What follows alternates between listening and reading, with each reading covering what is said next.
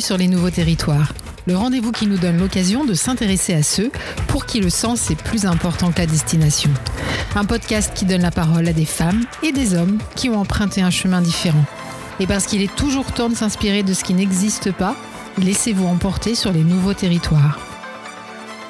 Je suis Séverine Baudry, cofondatrice d'Asteria Conseil, agence de communication et de contenu.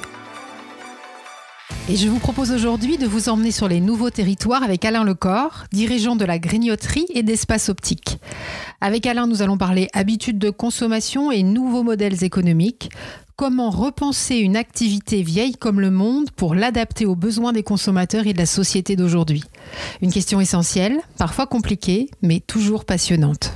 Bonjour Alain Bonjour Séverine. Bienvenue dans les nouveaux territoires pour ce nouvel épisode du podcast d'Asteria Communication. Alors je suis ravie de te recevoir ce matin. On va parler de plein de choses. On va d'abord parler de toi. Alors est-ce que tu peux en quelques mots nous expliquer qui tu es? Bah, Déjà merci de m'accueillir. Euh, en quelques mots qui je suis, euh, donc je suis un papa euh, qui a deux garçons.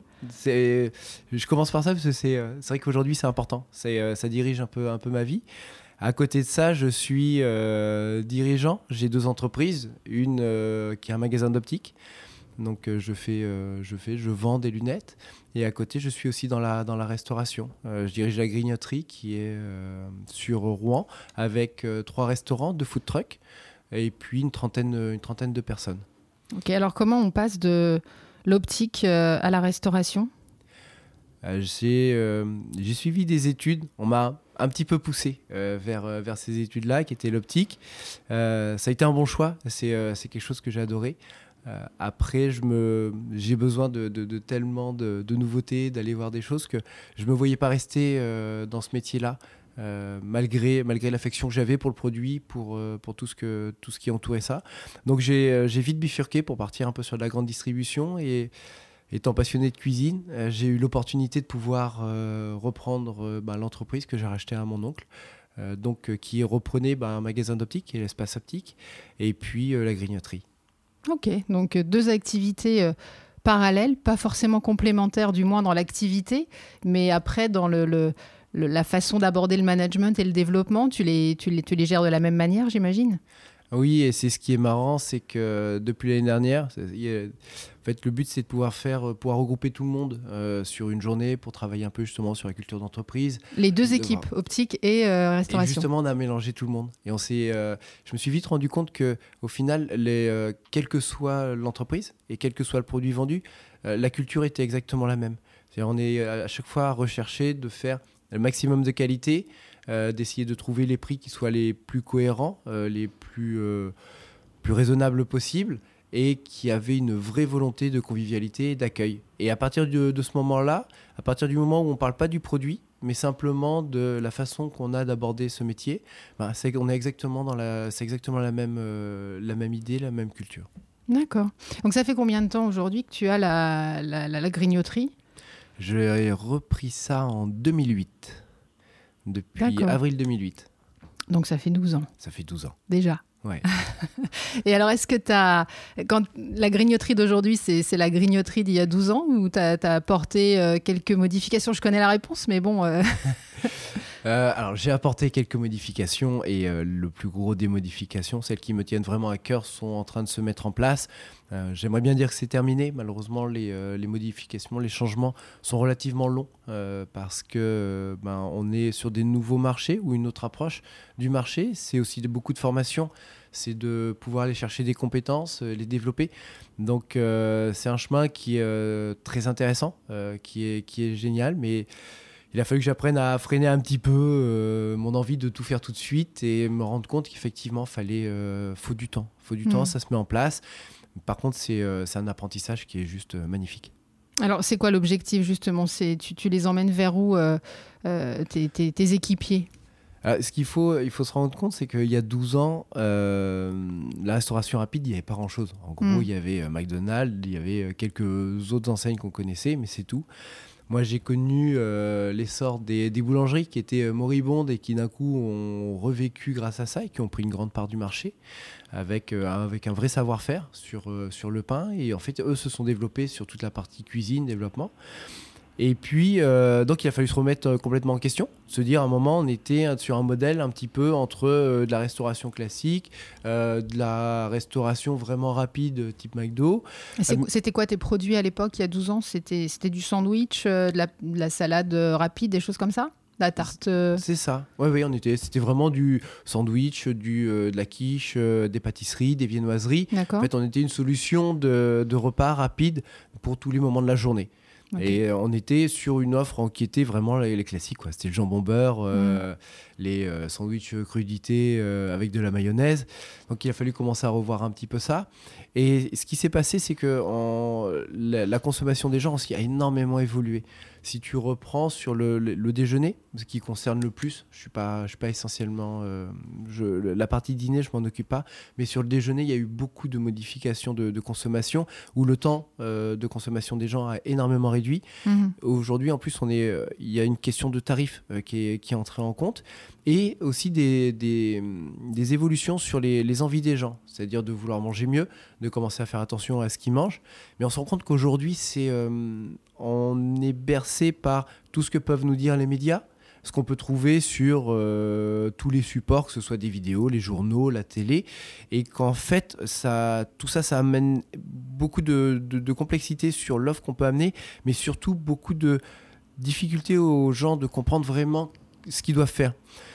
Et le, ce qui est marrant, c'est qu'au final, je m'appelle la grignoterie. Bah, il y a 12 ans, ça gênait personne. Hmm. Euh, jusqu'au jour où, euh, en bas de chaque affiche euh, de publicité pour de la pour de l'alimentaire, il y a marqué surtout, faut pas grignoter. Hmm. Et ça a été un une grande réflexion à un moment de se dire je fais quoi? Et je me continue à m'appeler la grignoterie, qui est aujourd'hui une image qui est relativement négative, hmm. ou je continue mais bah, quelque part, je vais profiter de ça et plutôt essayer de commencer à faire un pied de nez avec ce nom-là. Et ben, j'ai préféré la deuxième solution. Je garde mon nom et maintenant je vais plutôt euh, bah, essayer d'apporter du mieux et euh, bah, revaloriser un peu cette notion de, grignoter qui n'est pas, euh, pas de mal manger. c'est pas, même si on prend dans le dictionnaire, grignoter c'est manger par petits morceaux. Et aujourd'hui, on trouve c'est manger plusieurs fois dans la journée, des petites quantités, c'est plutôt bon aussi même s'il y a plein de choses qui remettent ça en cause. Oui, bien sûr. Donc effectivement, une grosse remise en question, euh, à la fois sur ton positionnement et puis euh, concrètement sur le, la nature des produits que tu vends. Est-ce qu'il fallait euh, revisiter un petit peu, revoir les, les, recettes, réfléchir à, à, une nouvelle offre? Ça a été ça les, les questions? Les questions, en fait, avec le temps, je me rends compte que c'est l'expérience, c'est les rencontres qui ont fait que euh, à un moment, ça a permis que je me pose de bonnes questions. Ce qui est étonnant, c'est de voir que tu as des choses qui, que tu vas voir qui sont vraiment qui sont sous le nez, hmm. que tu vis toi et que tu vas pas mettre forcément dans ton entreprise. Pour être plus clair, tu fais beaucoup de sport. Euh, l'alimentation, c'est quelque chose à laquelle je fais attention, même si euh, j'adore me, me, faire plaisir. Mais justement, si je veux pouvoir bien me faire plaisir, il faut que je fasse aussi attention à côté, parce que sinon, on a vite fait de se blesser, ou sinon, on a vite fait de, de perdre un petit peu de ses qualités. Et donc, je, cette partie-là de nutrition qui était importante pour moi, bah, il m'a fallu quelques années pour me dire, bah, en fin de compte, euh, bah, j'aimerais bien mettre ça aussi euh, pour, mmh. mes, pour mes clients, offrir ce, ce service-là, tout ce que je sais faire. Après, c'était pas à moi personnellement de, de le faire. Euh, clairement, il faut à un moment, il faut savoir aussi s'entourer de, de, personnes qui. Il faut euh, des compétences particulières. Exactement. Mm. Mais par contre, c'était euh, de se dire, bah, en fait, moi, c'est un truc que, que j'adore, c'est commencer à fouiller de partout, de voir c'est quoi, quels sont les différents régimes qui existent. On en trouve de énormément qui ont plein de plein plein d'intérêts, mais qui peuvent être aussi dangereux, qui peuvent pas être faits pour tout le monde. Et se dire à un moment, si on prend tout ça, aujourd'hui, moi, qu'est-ce que je pourrais offrir qui permettrait à mes clients de pouvoir manger sainement euh, Sachant que moi, j'ai des clients qui sont euh, très réguliers. Hmm. Moi, j'en ai, je, prends exemple, moi, j'en ai, ça fait euh, l'entreprise, même si j'ai repris en 2008, elle a, elle a plus de 20 ans. Hmm. Moi, ça fait des gens qui, depuis 20 ans, viennent manger 5 fois par semaine chez moi. C'est-à-dire, ça fait, ils ont fait. Ben, 5000 repas dans, dans, leur vie chez moi. Tu as une responsabilité presque par rapport à leur, à leur, à leur santé, quoi. J'en ai une. J'en ai une parce que on peut pas demander à des gens euh, d'être euh, parfaitement au courant de euh, comment il faut manger. Aujourd'hui, il y a tellement d'informations qu'on est perdu dedans. Donc, à un moment, c'est moi en tant que professionnel qui mmh. dois leur amener ça. Et si c'est pas moi, en tant que professionnel, qui a le savoir, c'est moi qui est capable de composer. C'est moi qui va être capable de faire à manger par rapport à toutes les, euh, tous les conseils, toutes les directives qu'on peut me donner. Donc, ce qui fait que depuis trois ans, aujourd'hui, moi, je travaille avec une nutritionniste. D'accord. Et donc, pour, pour, reprendre un peu ce que, euh, ce que, ce que je voulais dire, c'est que euh, et la question que tu me posais, c'est que il a fallu un petit peu de temps et moi que j'avance. Clairement, le CJD, maintenant ça fait dix ans que j'y suis, m'a énormément aidé à mmh. pouvoir prendre du recul, à me poser en tant que dirigeant, à me poser en tant que com, même simplement, père de famille, l'aspect personnel, professionnel, et commencer à vraiment réfléchir sur moi, qu'est-ce que je veux, qu'est-ce que je veux faire de mon entreprise, qu'est-ce que je veux apporter au monde. Ça paraît toujours un peu incroyable, mais à un moment qu'on a, euh, on arrive à se poser un peu là-dessus, à se dire, euh, bah, je sais un peu là où je veux aller, et, euh, et ben maintenant, je vais commencer à changer les choses. Et puis, ben, je vais aller vers ce qui me passionne, ce que j'ai envie de vraiment, ce qui est important pour moi, et de le partager avec les autres. Et ben, à ce moment-là, j'ai commencé à prendre du recul, à me poser. Et l'avantage, c'est que tu es entouré de, de, qui te permettent justement à, euh, pouvoir prendre tout, euh, revoir ton métier à 360 degrés et à dire, bah, il y a peut-être d'autres choses à faire. Mmh.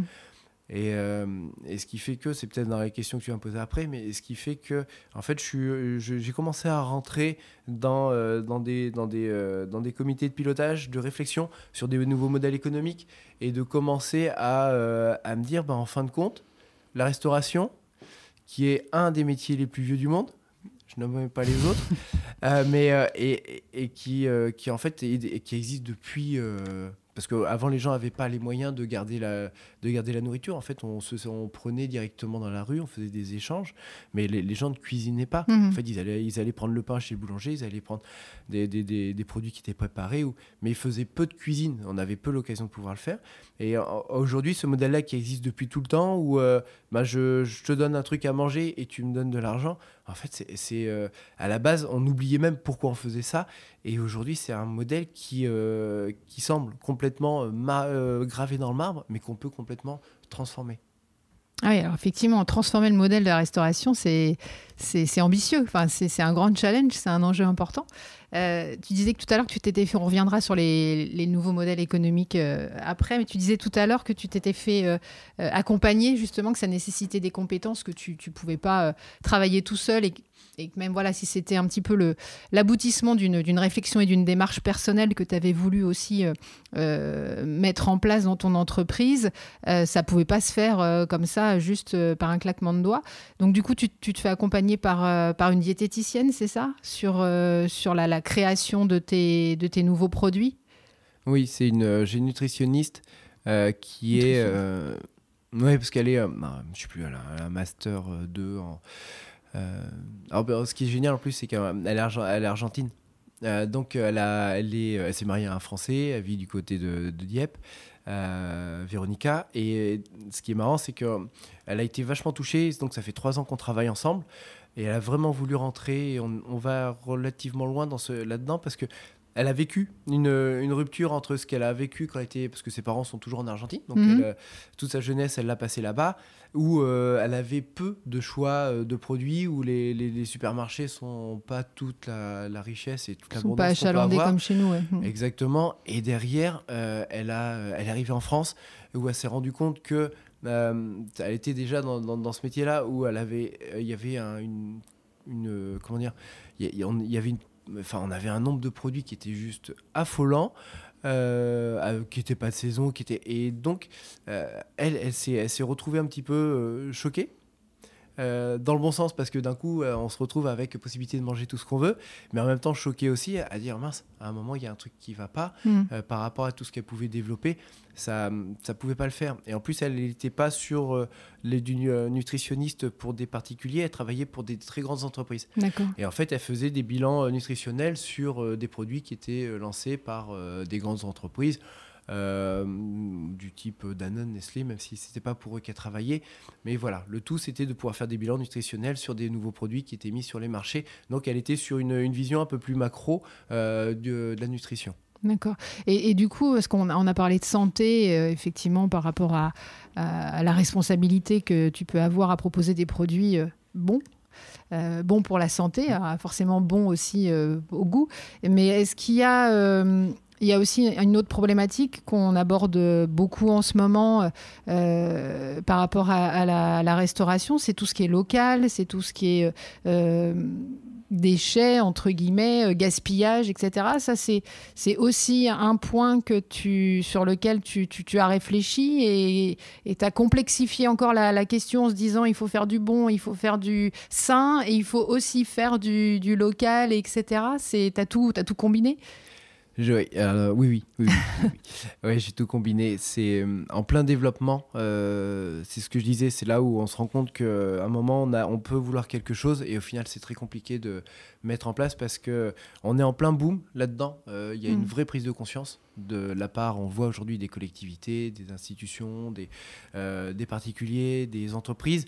Et au final, le, de pouvoir basculer là-dessus, c'est pas évident parce qu'on manque encore d'acteurs qui peuvent agir, enfin, qui, peuvent vraiment offrir des solutions.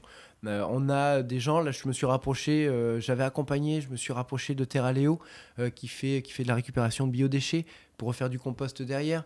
Donc ça c'est très intéressant parce que ça évite que bah, tous mes déchets, mes épluchures ou ce qui n'a pas été consommé partent à la poubelle et, et dépérissent dans une décharge. Ou, Donc il y a des gens comme ça, il y a des gens comme je travaille avec Elise.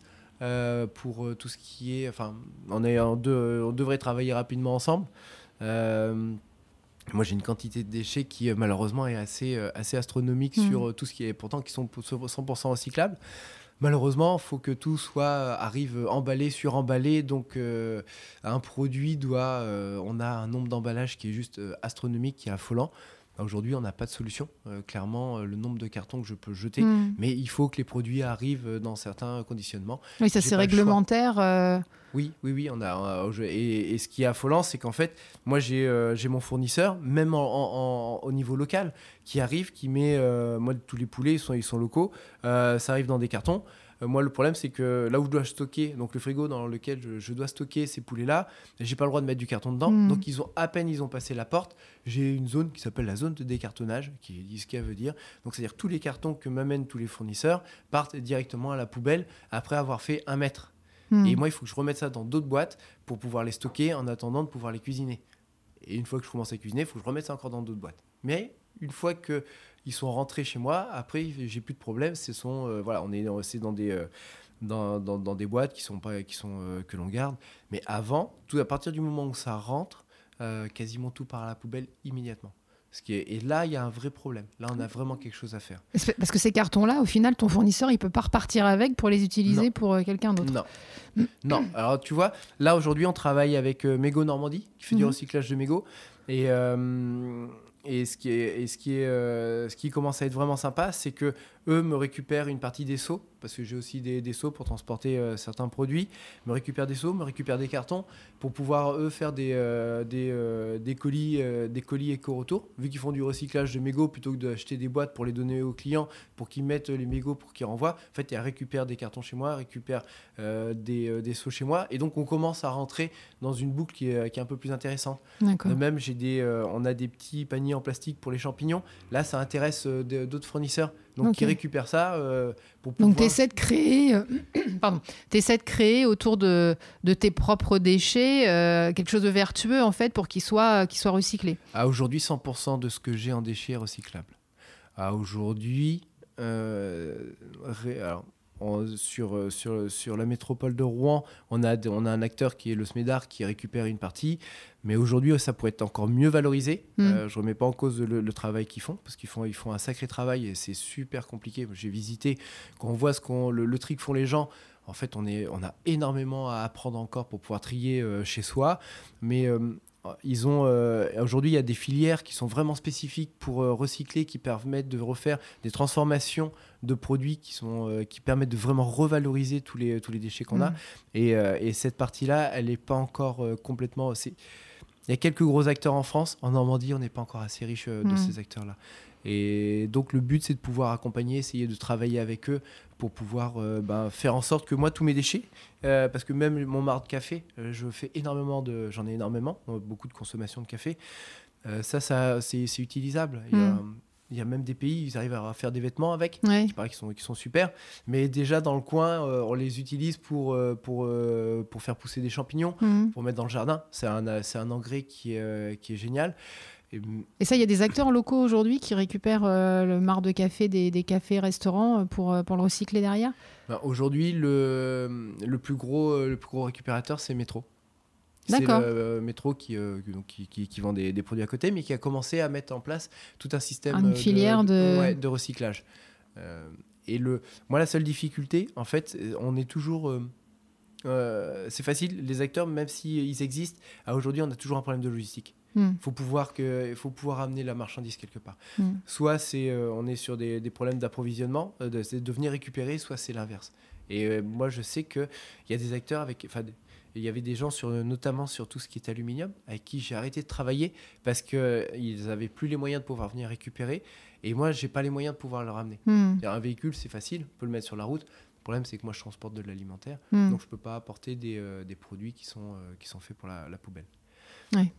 Ça, c'est sur la partie environnement. Après, sur la partie, euh, partie pure produit, il y a des. Aujourd'hui, l'avantage, c'est que euh, on commence à avoir des, des agglomérats, des, des agglomérats de, des co- enfin, c'est même des coopératives maintenant, d'agriculteurs qui permettent d'avoir une offre de, de produits relativement large, Mhm. qui permettent de pouvoir mettre en place des relations. Euh, des partenariats au niveau local, euh, mais qui t'obligent pas. Parce que la difficulté, c'est ça, que ce soit pour la partie fournisseur ou pour la partie recyclage, en fait, la difficulté, c'est de gérer la multiplicité des, inter- des interlocuteurs. Quoi. Enfin, s'il faut effectivement que tu gères un interlocuteur pour le marc de café, un interlocuteur pour l'aluminium, un pour le carton, un pour le machin, pour le truc, et pareil en face pour tes fournisseurs en local, ça devient, euh, en termes de logistique, une, une usine à gaz, quoi. Et c'est ça. Et tu as euh, à aujourd'hui, tu dis, bah, je vais, je pars dans une démarche écologique. Mm.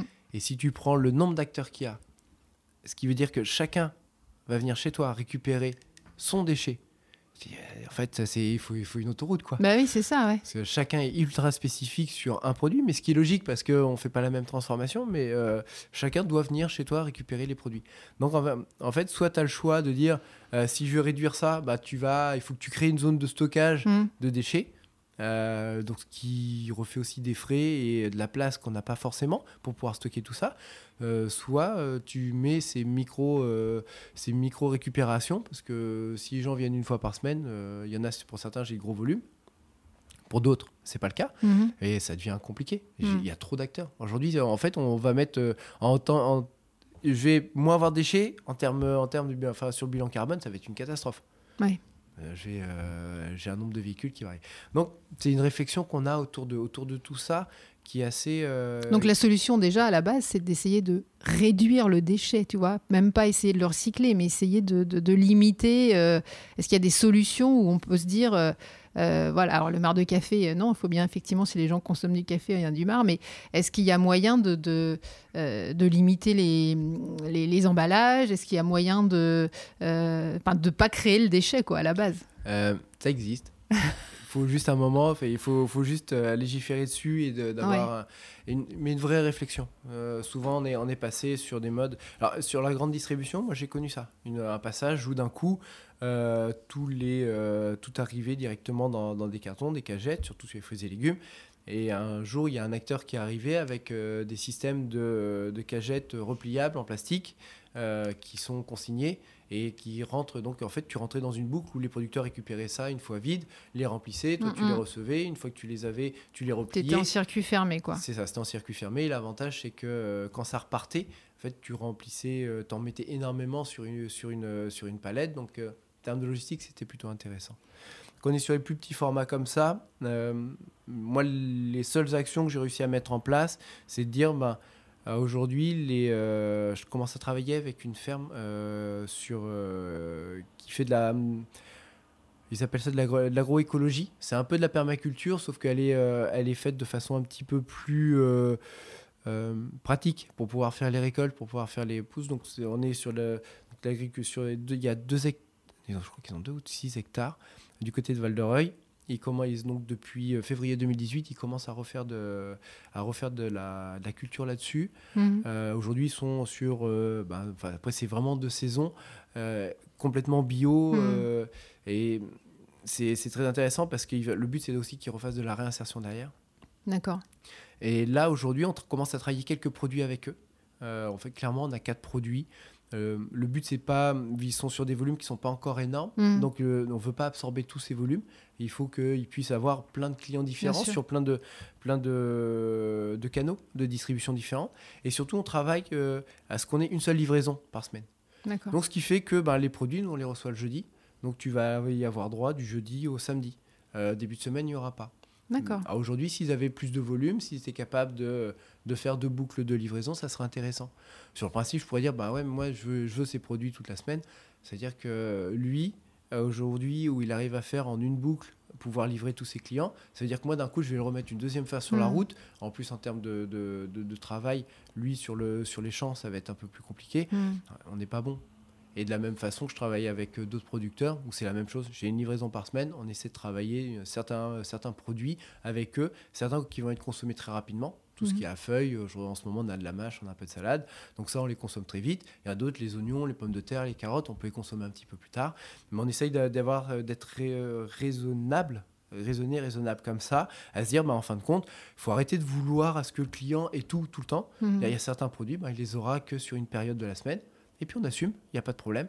Et puis on a d'autres qu'on va pouvoir sur une, plus grande période.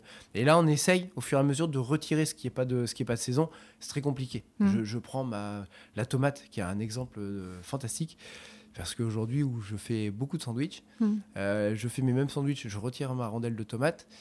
Euh, en termes de vente, c'est une catastrophe. Ah je, perds énormément, les gens ne comprennent pas. En fait, il y a l'aspect visuel de la tomate. Euh, ça ramène de la couleur, un ah petit bah. côté un peu dynamique. Euh, ça. Soleil, quoi. T'as as, du rouge avec la salade, ça fait y a un peu de peps. Mais clairement, ça a aucun, aucun intérêt gustatif. Gustativement, ouais. Rien, rien. La, tomate, en ce moment, c'est c'est soit de la pierre, soit de la flotte.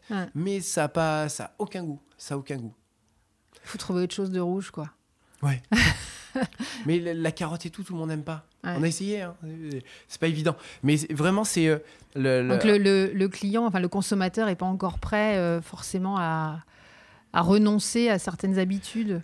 Là où, on, là on va plus loin, en fait, avec Véronica, de se dire, ben, on, va, on va commencer à travailler sur euh, quelle offre je peux amener aux gens. Alors le but, c'était, c'est toujours pareil, on, peut, on est à un moment, ce qui fait la restauration euh, depuis le début et euh, ce qui a fait euh, l'essor des, restaurants, c'est non pas ce qu'on a dans l'assiette, c'était pas que ça, c'était aussi l'aspect convivialité, mhm. le partage qu'on peut avoir. C'est de dire, bah, un moment, on va peut-être faire, c'est un moment de pause dans une journée, dans une semaine, dans à chaque fois qu'on a envie de fêter quelque chose, souvent on le fait au restaurant. Mhm. Et cette partie-là, il faut pas la perdre.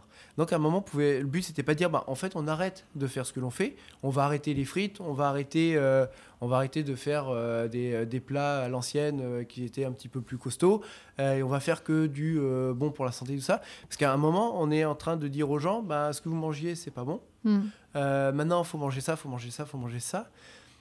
Je pense que, surtout, moi j'ai beaucoup de, de, personnes en fait qui, qui viennent et qui travaillent ils ont juste envie à un moment de faire ce qu'ils ont envie. Mais faire ce qu'ils ont envie, et c'est euh, quand au début je disais à un moment, il faut, qu'on arrête de dire, euh, il faut revaloriser un peu cette notion de, de, grignoter. Euh, en fait, le, j'irai plus loin en disant, il faut lui donner du sens.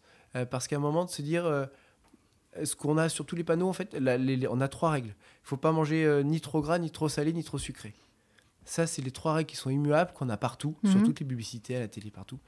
Une fois qu'on a ça, on fait quoi? Ça veut dire quoi? Euh, et si euh, on essaye de ne pas manger ni trop gras, ni trop salé, ni trop sucré, à quel moment euh, j'arrive à la limite, à quel moment je la dépasse, et qu'est-ce qui est trop gras, qu'est-ce qui...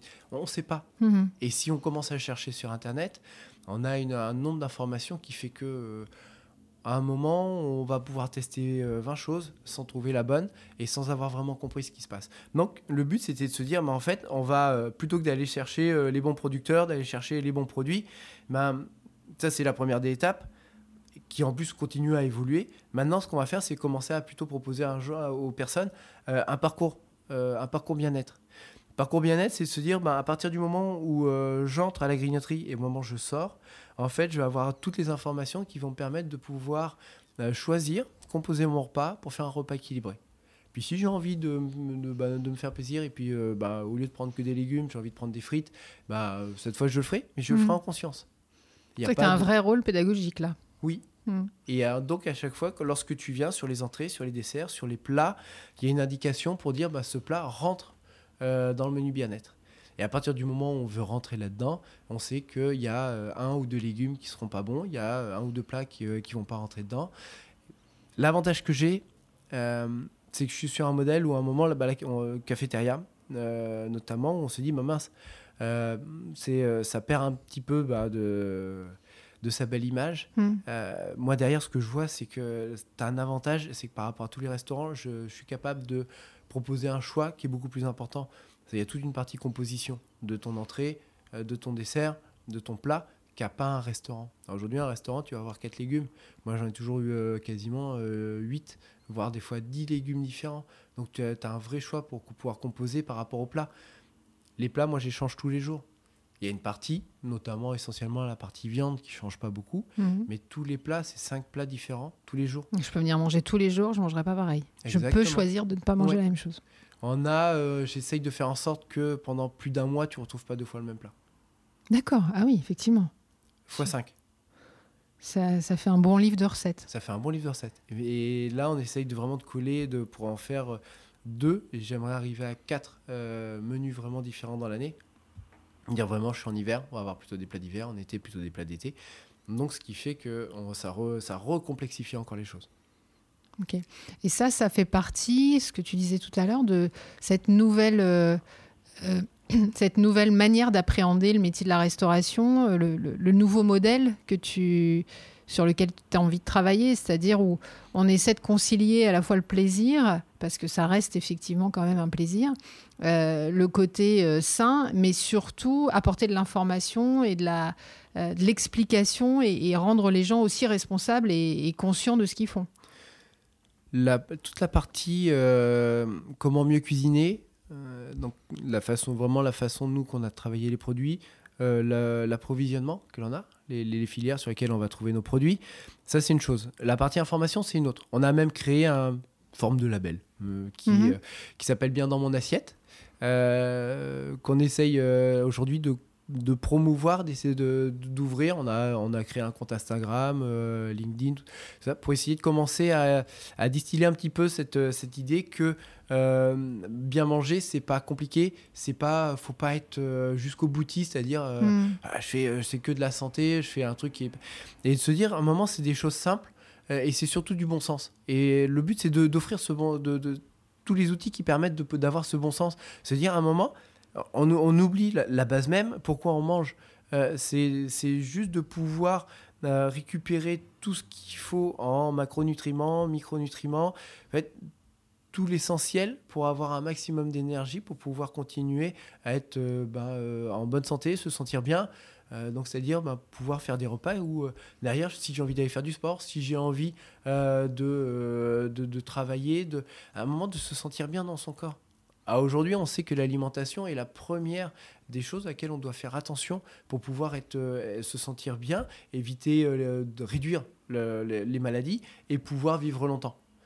Après, il faut faire du sport, après, il y a plein d'autres choses qui sont à Mm. prendre en compte, mais l'alimentation est la première. Souvent, l'alimentation et la, la partie restaurant, euh, on a l'impression qu'on est là pour remplir un estomac. On a faim, on a mal au ventre, on se remplit le ventre et c'est parti. Non, faux.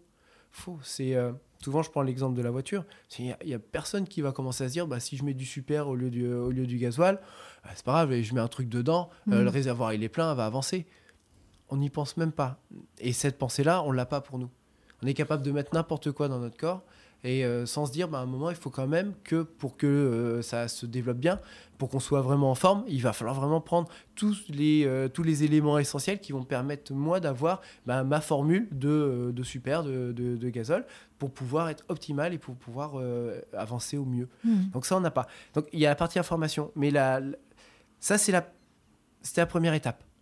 Ça, c'était vraiment la première étape. Se dire, maintenant, on a un impact. On sait que aujourd'hui, mon rôle, au-delà de la convivialité, au-delà d'offrir un cadre qui est plutôt sympa, euh, où il fait chaud, où on est, à couvert, où on sait qu'on va manger assez pour... euh, bah, à un moment, il va falloir que j'ai un impact aussi sur la santé, parce que les gens viennent souvent chez moi. Et euh, donc, il faut que je puisse apporter l'information, parce que au final, quand on a dit, euh, tout le monde sait qu'il faut manger euh, bah, bio, c'est bien, manger équilibré, tout ça. En fait, on entendait tellement parler qu'on a commencé à sortir les recettes, et on s'est rendu compte, au final, que les gens quel que soit le niveau d'études, ne savaient pas ce que c'était. Mhm. Et étaient euh, complètement perdus à se dire euh, Ok, euh, ça veut dire quoi votre, votre truc Euh, euh, On voit les plats, on voit les entrées, il y a eu des changements, on dit que c'est bon, mais euh, en gros, on fait quoi, quoi Mhm. Donc, on a commencé à sortir une petite newsletter, on a commencé à sortir pas mal d'informations pour leur dire bah, attendez, au final, bien manger, c'est ça. Parce que c'est pas bien manger, c'est pas vouloir. ou manger équilibré, ça veut pas vouloir dire maigrir.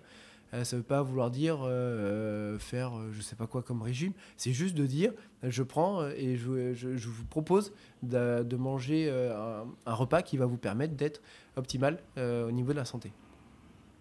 Une fois qu'on fait ça, on se rend compte derrière qu'on a un impact aussi sur notre environnement. Et on se rend compte qu'on a un impact au niveau des entreprises qui sont autour. Parce qu'en fait, au final, vu que les gens qui viennent manger chez moi sont essentiellement des gens qui travaillent, ou du Mhm. moins la partie la plus fidèle, c'est celle sur laquelle je vais pouvoir avoir un impact à plus longue Sur durée. du long terme, oui. Et derrière, me dire, bah, en fait, auprès de ces gens-là, comment je vais pouvoir travailler avec eux pour commencer à repenser toute cette partie euh, restauration et commencer à avoir des offres euh, dans lesquelles bah, les entreprises peuvent aussi s'impliquer. Si je veux que, euh, avoir un vrai impact positif sur tout mon environnement, bah, je me rends compte que moi, si je prends, si je prends Saint-Etienne, j'ai quasiment 500 personnes qui viennent manger chez moi le midi. Ouais. Bah, si on part du principe que euh, chacun a du mal à quitter sa voiture, c'est- potentiellement j'ai 500 voitures qui viendraient. Mhm. Euh, je me retrouve avec euh, une. euh, moi qui suis. euh, on sait que la, la- la pause déjeuner, on est euh, allé sur une demi-heure. Maintenant, c'est même encore un peu moins. Euh, mais tout le monde finit à midi. Donc, euh, je vais avoir euh, de midi 15, le temps qu'ils arrivent, jusqu'à euh, midi 45, une queue euh, juste pas possible. Mhm. Alors que je suis ouvert sur plus de temps que ça. Euh, donc, ce qui fait que les gens qui viennent pour manger rapidement, au final, je suis pas capable de leur apporter une, une, Une réponse. une ouais. réponse. Mais le boulot, ça se termine, ça se finit à midi. Il y a pas mal d'écoles. L'école, ça sonne à midi. Donc, à un moment, ils vont pas attendre jusqu'à une heure. Parce que C'est souvent, vrai. ils reprennent. Donc, comment on fait? Qu'est-ce qu'on peut mettre en place? Et derrière, qu'est-ce qui, euh, comment une entreprise peut euh, prendre en compte, parce qu'on parle de plus en plus de qualité de vie au travail, comment est-ce qu'elle peut prendre en compte cette partie nutrition? Parce que quelque part, euh, même si entre midi et deux heures, euh, la personne n'est plus dans l'entreprise, elle fait partie de l'entreprise toujours. Elle est là, elle arrive le matin, elle repart le soir. Donc, même sur cette pause-là, l'entreprise peut avoir, peut, peut avoir une action positive euh, pour, pour le salarié. De se dire que si on arrive à faire participer tous les acteurs environnants, donc, qui sont, et qui ne sont pas forcément consommateurs de nous, mais qui ont un impact, ou du moins qui, qui nous permettent d'avoir euh, d'avoir des clients, si avec eux on est capable de mettre en place des solutions pour alors, non plus simplement dire bah, qu'est-ce que je vais proposer le midi, mais dire oh, si on repensait tous ensemble, euh, le, c'est quoi le repas du midi? Et à quoi ça doit répondre? À quel moment il faut le faire? Parce que peut-être que chacun, en fonction de ses envies, de ses besoins, Mhm. va avoir des, euh, des envies différentes. Euh, je vais prendre un exemple. Suis- Aujourd'hui, on est de plus en plus sur du, sur du travail, en info, sur de l'informatique, sur des notions de service, où des fois, euh, le télétravail peut être une solution. Des fois, pour lesquelles euh, la, la- la notion de service n'est pas liée aux horaires. C'est-à-dire que bah, quelque Ouais. part, la personne elle peut rester dans l'entreprise euh, et pas vouloir sortir parce que euh, bah, je suis une maman, j'ai envie de récupérer mes enfants tôt. Il n'y a pas si longtemps que ça, euh, il fallait les récupérer à 15h30. Mhm. Euh, à un moment, je fais quoi? Je fais comment? Et si je fais ça, bah, ça veut dire que euh, en gros, je suis obligé de sauter mon repas euh, du midi. Mais euh, le matin, bah, quand je dois m'occuper des enfants, j'ai pas forcément le temps ou pas forcément l'envie de me lever tôt pour me préparer à manger, pour faire un bon petit déjeuner, pour tenir. Et de se- donc tout ça, en fait, c'est des facteurs de stress, c'est des facteurs qui qui font que en termes de santé, et là c'est euh, santé mentale, physique, le, le- stress lié à la vie, euh, sa vie personnelle, les, euh, les obligations qu'on a à côté du travail, si on n'est pas, si l'entreprise prend pas ça en compte et essaye pas d'agir là-dessus et de elle sur le temps où les gens travaillent ou du moins seront dans l'entreprise, comment moi, comment une entreprise peut avoir une action positive et qu'est-ce qu'elle peut amener? C'est un peu mon histoire de nutritionniste. Je sais faire à manger, mais j'ai pas toutes les compétences. Mhm. Aujourd'hui, l'entreprise, elle, a, elle peut avoir envie de faire des choses. En fonction de la taille de l'entreprise, tu vas avoir euh, des responsables RSE, des- mais tu peux, t'as pas forcément des personnes euh, qui vont être spécialisées sur la qualité de vie au travail et les- qui vont avoir, avoir- qui vont avoir pardon, les compétences pour pouvoir dire je vous accompagne de A à Z pour que euh, ben, vous soyez euh, bien au travail, que vous puissiez avoir tout ce qu'il faut pour pouvoir travailler le mieux, euh, le mieux possible ce qui a un intérêt pour la rentabilité de l'entreprise, ce qui a un intérêt pour la santé de la personne, et se dire, bah voilà, moi aujourd'hui j'ai une compétence, je suis capable de faire à manger. Cette compétence-là, comment je peux la mettre euh, à disposition des entreprises pour leur permettre d'offrir un service, je ne parle même pas de restauration, mais simplement un service pour, euh, pour leurs salariés. D'accord, donc ça c'est un... C'est en cours, c'est un projet, c'est déjà quelque chose. Ça, c'est en cours. Euh, c'est en cours et là, on va, euh, là, je vais commencer à passer sur la, la phase 2 qui va être de vraiment rencontrer les entreprises euh, pour travailler. L'idée, ça serait de pouvoir sortir ça. On a, on a beaucoup d'écoles autour. Donc, en fait, on vit beaucoup sur, sur l'année scolaire. Donc, ça serait de viser pour, pour septembre. Mais de rencontrer effectivement les entreprises. A, pour leur proposer un service de, de, mise à disposition de repas, des choses comme ça, ou d'accompagnement sur L'idée, c'est de dire, je pars d'une feuille blanche, j'ai une semaine. Euh, une, semaine euh, une semaine pour les entreprises, c'est cinq jours, du lundi au vendredi. Si je repars de zéro, euh, la semaine, concrètement, ça, elle ressemble à quoi? Les gens qui arrivent dans l'entreprise, quelle que soit l'entreprise, donc ça c'est propre à chaque entreprise, la semaine ressemble à quoi? Et la semaine rêvée, que ce soit pour le dirigeant, que ce soit pour les salariés, elle ressemble à quoi? Et au milieu de ça, comment on est capable d'insérer des services? Je parle même pas que de la restauration. Si on veut vraiment aller plus loin, comment je suis capable d'apporter euh, des services pour que ces entreprises puissent euh, tourner mieux? Et là, ça change la donne parce que euh, l'avantage, c'est que d'un coup, le travail que je fais, ça peut être un travail à long terme. Donc, mhm. si je veux vraiment travailler sur la santé et la nutrition, ça veut dire que demain, je vais commencer à travailler en relation avec, avec des, des, acteurs qui vont me permettre de le faire sur du long terme et de pouvoir avoir une action vraiment positive. C'est-à-dire que je vais plus même si mon vrai consommateur, euh, c'est le, ça va être les collaborateurs, au final, c'est avec l'entreprise que je vais avoir un travail. Et ça peut être très bien d'avoir, de, de, passer dans l'entreprise, d'expliquer ce que c'est bien manger, de pouvoir apporter certaines notions, de pouvoir leur permettre aussi de composer en fonction des, des envies. J'ai pas de solution. Aujourd'hui, mmh. clairement, c'est vraiment une page blanche. Et je veux vraiment rester sur ça. Et se dire qu'à un moment, moi, je dis, bah, je suis ouvert de midi à 14h bah, de me dire bah, peut-être que c'est pas la solution, hmm. peut-être qu'il faut faire autrement.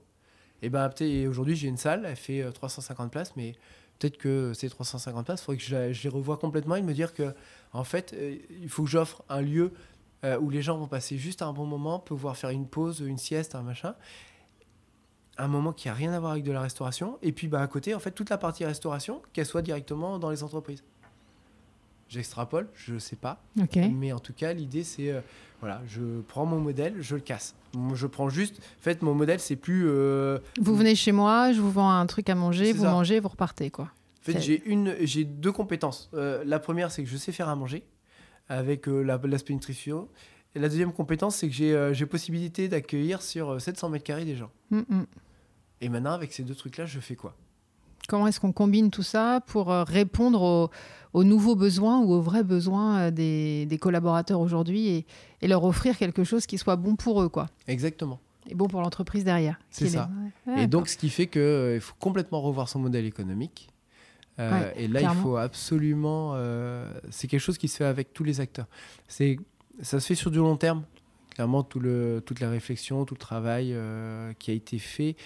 Ça, c'est un travail que tu mènes tout seul Enfin, tu étais accompagné pour euh, réfléchir à tout ça? Alors, euh, ça, c'est euh, le début de ce travail-là, ça a été fait au CJD. Sur, on, réfléchissait sur les nouveaux modèles économiques. De se dire clairement, aujourd'hui, on arrivé sur un modèle qui est en bout de course. C'est pas qu'on voulait faire la révolution contre le modèle capitaliste, c'est de se dire, à un moment, il faut juste se rendre compte que euh, je sais pas la date de 2019, mais en 2018, au 1er août, on avait déjà fini de consommer toutes les matières premières qui étaient capables de produire la Terre.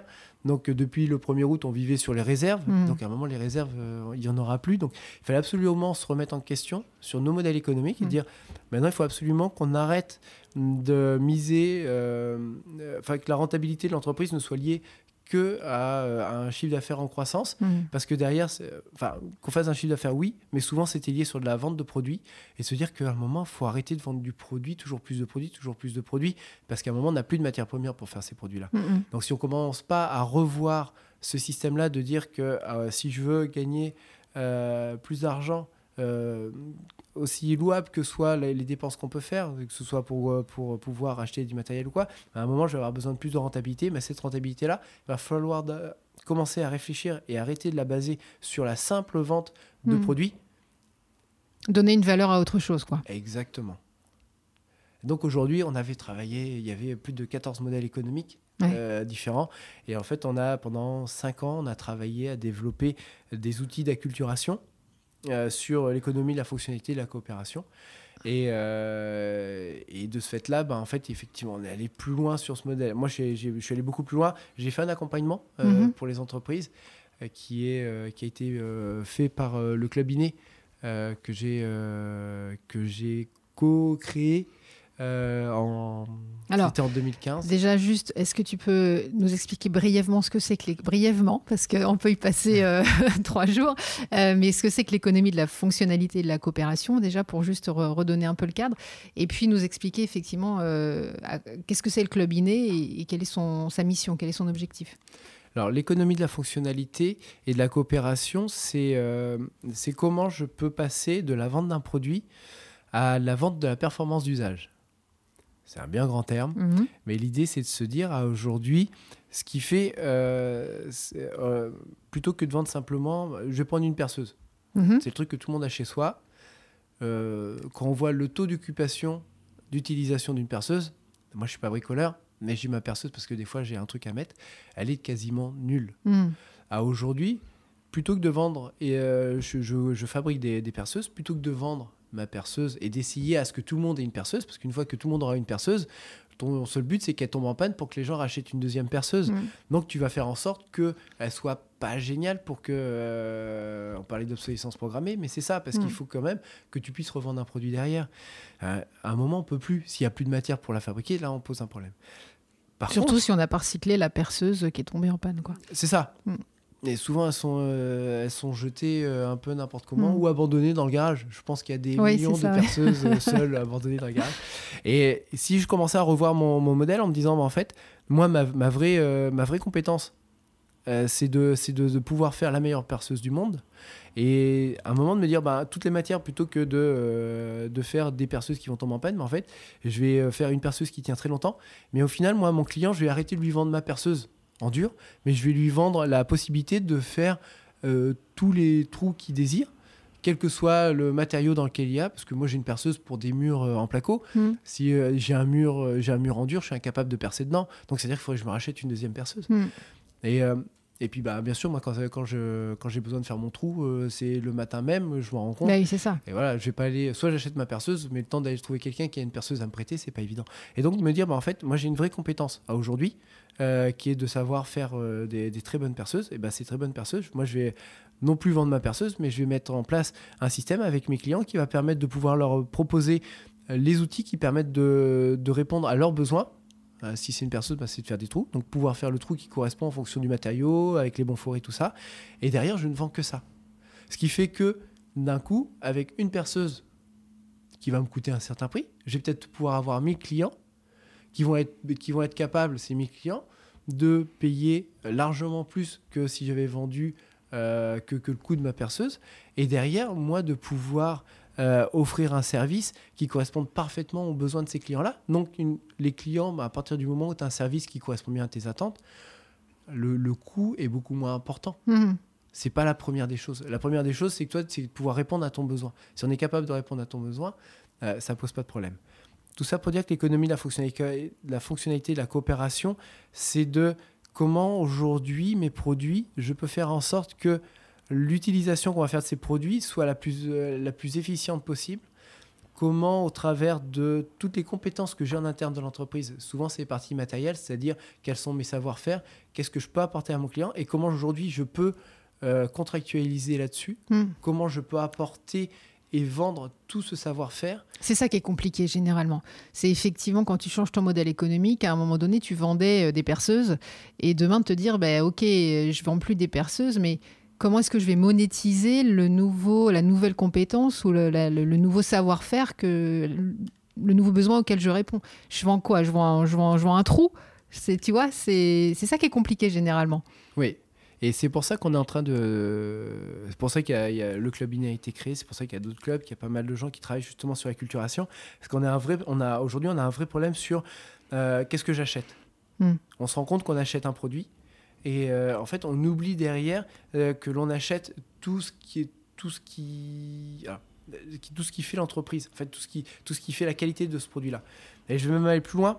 Et pour ça, je marquais un blanc, c'est que je veux dire, c'est qu'au final, c'est même l'entreprise elle-même qui n'est qui pas capable de valoriser son vrai savoir-faire.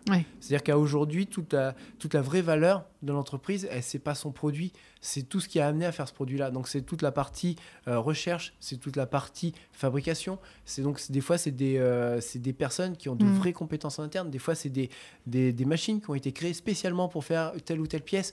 Et en fait aujourd'hui tout ça et même sur euh, euh, dans un bilan quoi, c'est pas du tout euh, pris en compte. Ça n'existe pas. Toute la partie matérielle n'est pas bah, valorisée. même le jour quand tu veux créer ta société et que tu vas voir le banquier, euh, c'est compliqué de, quand tu lui présentes ton ton plan, ton business plan, c'est assez difficile de pouvoir valoriser, matérialiser tout ça. Quoi. Il, a besoin de trucs concrets sur lesquels ça le rassure, mais quand tu commences à lui parler de d'immatériel, de ressources immatérielles, c'est beaucoup plus beaucoup plus abstrait, quoi alors que c'est là. C'est alors c'est marrant parce que un banquier, en fait, il est sur, ses critères de choix. je ne vais pas remplacer un banquier, mais euh, souvent les, ces deux critères de, choix par rapport lorsqu'on lance un projet, euh, ça va être de voir quelle est la rentabilité par rapport à l'argent qu'il va prêter et comment je peux diminuer le risque. En hmm. fait, ça va être ces deux critères. C'est comment on peut diminuer le risque au maximum par rapport à l'argent qu'on va investir dans l'entreprise et euh, quelle, à quelle vitesse ça va être très rentable à partir du moment où on commence à travailler sur euh, toute la partie matérielle, ce qui est, euh, ce qui, en fait, on est obligé de miser sur du long terme, clairement. Hmm. Et derrière, on a, euh, rappelle-moi ta question. Non, je, disais que c'était euh, c'était complexe en fait de valoriser cette partie immatérielle. Comment est-ce que comment est-ce qu'aujourd'hui une entreprise qui se crée ou qui qui se cède parce que ça aussi c'est des choses qui sont difficiles à valoriser quand tu veux céder ton entreprise. Comment est-ce qu'une entreprise qui se crée, elle peut euh, réussir à bien contractualiser, réussir à bien monétiser, euh, à la fois pour que ce soit clair pour le consommateur, que ce soit rémunérateur pour elle et que ce soit euh, rassurant pour la banque. Quoi. Est-ce qu'il y a des moyens de se faire accompagner? Est-ce qu'il y a euh, parce que c'est, on peut avoir l'envie, l'intention, mais ça suffit pas derrière pour être pour être un succès et pour être rentable. Donc voilà, c'est, tu vois, on sent comme ça que euh, c'est certainement vers là qu'il faut aller et qu'il y a plein plein de choses à faire. Mais à un moment donné, un petit peu comme ce que tu disais tout à l'heure quand on parlait de, euh, de l'envie euh, par rapport à l'environnement, aux déchets, etc., tu te retrouves confronté à, des réalités très concrètes qui te, ah, qui te mettent quand même des freins et qui, complexe, qui, compliquent quand même pas mal les choses. quoi. Hmm. Le, sur toute la partie investissement comme ça et monétisation, c'est pour ça que on parle souvent d'économie de la fonctionnalité, on oublie la partie coopération. C'est quelque chose qui, euh, qui se monte avec euh, un, tout un nombre d'acteurs. Mhm. Et le client fait partie de ces acteurs-là. On parle, on parle souvent d'offrir une solution à un client. Là, le but, c'est que le client fait partie de la solution. Mhm. C'est-à-dire qu'à un moment, ça ne marche et tout l'aspect environnemental euh, écologique de, cette, de cette approche, euh, de ce nouveau modèle économique, va être sur le fait que le client va être aussi acteur de la solution qu'on va lui apporter. Et ce qui fait que d'un côté, on va l'entreprise, au travers de tout ce qu'elle sait faire, de toutes ses compétences, va pouvoir apporter une solution ultra ciblée, ultra personnalisée pour son client, qui va être, euh, qui lui va permettre à ce que cette solution soit aussi la plus efficiente possible. À partir de ce moment-là, ça veut dire que toi, tu vas euh, tu vas avoir un produit peut-être qui va se mettre en relation, qui va être une relation entre les deux. On parlait des perceuses, ça peut mm. être cette perceuse-là. Mais réellement, ça va être, toi, ce que tu vas monétiser et ce que tu vas vendre, c'est toutes les compétences que tu vas mettre pour répondre à un besoin très spécifique de ton client. Le but, c'est pas de dire, bah, en fin de compte, je vends plus ma perceuse, euh, je vous la loue, c'est 10 euh, euros le trou. Perdu. Mm. Bah perdu. ça, bah c'est de la location, c'est un, bah un, autre système, c'est bien, ça, ça, répond bien à quelque chose, mais on n'est plus sur cette notion-là. La notion de, euh, d'économie de la fonctionnalité et de la coopération, c'est de dire, euh, moi en tant qu'entreprise, je sais que en faisant ce que je fais, je, vais, euh, je peux créer de la valeur, mais je sais aussi que je vais créer bah, des, des, déchets, je vais, créer des, euh, je vais avoir des impacts négatifs autour Mhm. de moi. Que ce soit pour mon client, des fois ça peut être pour le client, des fois ça peut être pour d'autres acteurs, et dire bah, maintenant, dans ma solution, et je vais, la, je vais la repenser pour que je puisse avoir un effet euh, négatif qui soit diminué au maximum Mhm. je parlais de moi, euh, je disais, bah, à un moment, si euh, tous les gens viennent en voiture, euh, le midi, ça fait 500, 500 voitures sur la route. Ouais. En termes de, de gêne, de pollution, de risque d'accident, moi, j'ai un impact là-dessus. Et aujourd'hui, comment je suis capable d'agir Mhm. pour diminuer cet impact-là?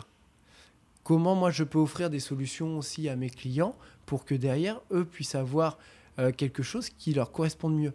Tu réfléchis beaucoup plus global au final, à la fois sur euh, ce que tu apportes et ce que tu peux réduire comme impact. Ça, c'est un peu nouveau quand même, parce que on avait tendance à plutôt chercher euh, le bénéfice pour l'entreprise sans forcément s'intéresser ou se poser la question de quels sont les impacts négatifs. Et effectivement, est-ce qu'au final, diminuer un impact positif, euh, diminuer un impact négatif, c'est quelque part valoriser aussi ma, ma solution et, et le produit que je, je propose.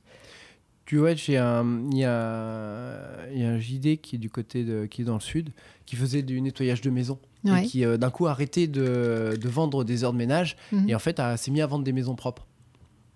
C'est euh, sur le principe, ça fait, ça fait très, c'est très marketing. Sauf que réellement, la- la- toute la démarche qu'il a avec ses clients, c'est de se dire, bah, à un moment, on va ensemble définir euh, votre définition de la maison propre Mhm. c'est euh, d'avoir, euh, quand vous rentrez, tout, ça peut être tout le linge repassé, le sol propre, euh, les vitres, euh, le- la totalité de la maison complètement clean. Et à partir de cette définition-là, on va commencer à redéfinir le- notre mode de travail pour que vous ayez votre maison propre. Si moi je suis un fanat des, euh, des vitres propres et que euh, il faut absolument que ce soit propre, j'ai un chien en ce moment, euh, les vitres elles sont toujours sales. Mm. Si euh, j'ai quelqu'un qui vient faire le ménage chez moi, qui passe 6 heures à tout briquer partout, et le premier truc que je regarde c'est la vitre en disant pas possible, elle a rien fait. Mm. Alors, si ça se peut, elle a, elle a- elle a tout fait. Sauf que moi, le truc important, c'était que mes vides soient propres. Alors, et donc, lui va commencer à définir avec son client quelle est la- sa définition de la maison propre. Et à partir de ce moment-là, va commencer à investir sur une personne qui va travailler chez, euh, pour euh, la former sur la maison. Essayer de travailler aussi avec le client sur changer ses habitudes, euh, que ce soit sur les produits, sur euh, aussi ses habitudes de, euh, aussi de, de façon de faire des fois dans la maison pour pouvoir euh, les permettre à ce que elle ait un impact moins négatif sur sur sur la, la- comment dire la salissure dans sa maison Mm. C'est avoir des gestes des gestes qui permettent d'avoir une maison plus propre plus longtemps euh, plus dans le partenariat presque là. C'est le client, il est aussi acteur de la solution que tu lui proposes, quoi. exactement Mm. Et euh, ce qui fait que d'un côté, euh, l'offre qu'on va, que, que tu vas avoir, en fait, tu vas payer un certain montant. Ce montant va correspondre à ah, peut-être une semaine, ça sera une heure, peut-être une semaine d'après, ça sera 10 heures de travail. En fait, tu sais plus combien de temps vient, vient passer la, la personne chez toi. Euh, par contre, tu auras une maison qui sera toujours aussi propre que ce que tu désires. Mhm. Et après, tu vas euh, mettre en place tout un système qui permette à ce que la personne qui vient faire le ménage utilise le moins de produits possible. Il y a l'aspect de dire ah, c'est chouette, ça fait des économies, mais euh, aujourd'hui, quand on voit le- les, les produits qui sont utilisés, euh, on est sur des produits ultra nocifs, sur les Mhm. produits industriels, et de se dire que, bah, en fait, moi, je vais former mes personnes pour qu'elles puissent euh, amener euh, des produits qui soient plutôt écolos, travailler sur du vinaigre, et donc d'avoir un impact plus positif aussi d'un point de vue environnemental.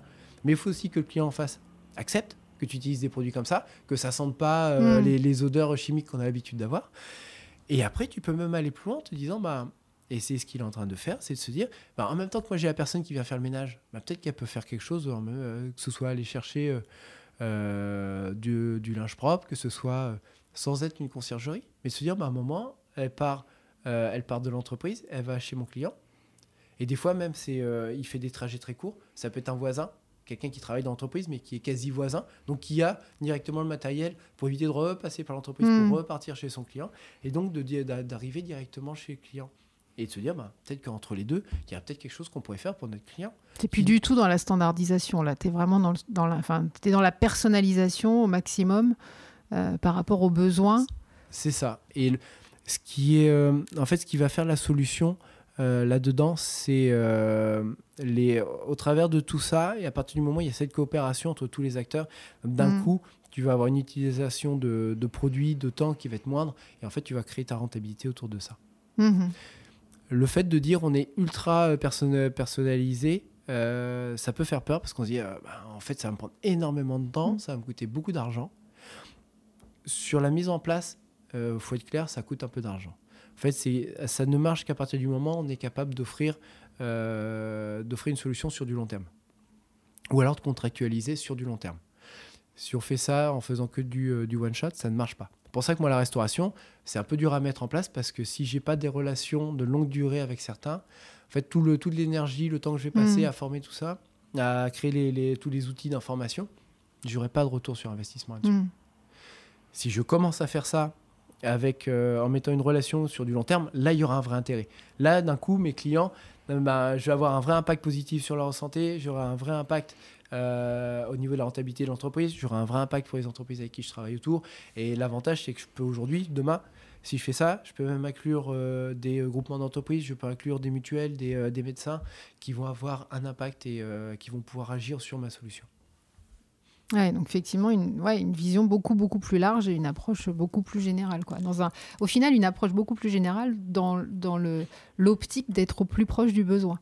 Donc on regarde très, très large pour essayer d'être au final très, très Mhm. précis par rapport à la réponse. Il y a, si tu prends, euh, euh, on, on prend les écoles euh, aujourd'hui qui sont quand même le- là où on envoie nos enfants pour, pour avoir un, pour, euh, pour, euh, pour, euh, pour qu'ils aient un certain savoir pour pouvoir demain affronter un monde euh, bah, qui sera nouveau, Mm. qui, qui en est en constante évolution. À aujourd'hui, tu prends 85% du temps et l'école n'est pas utilisée.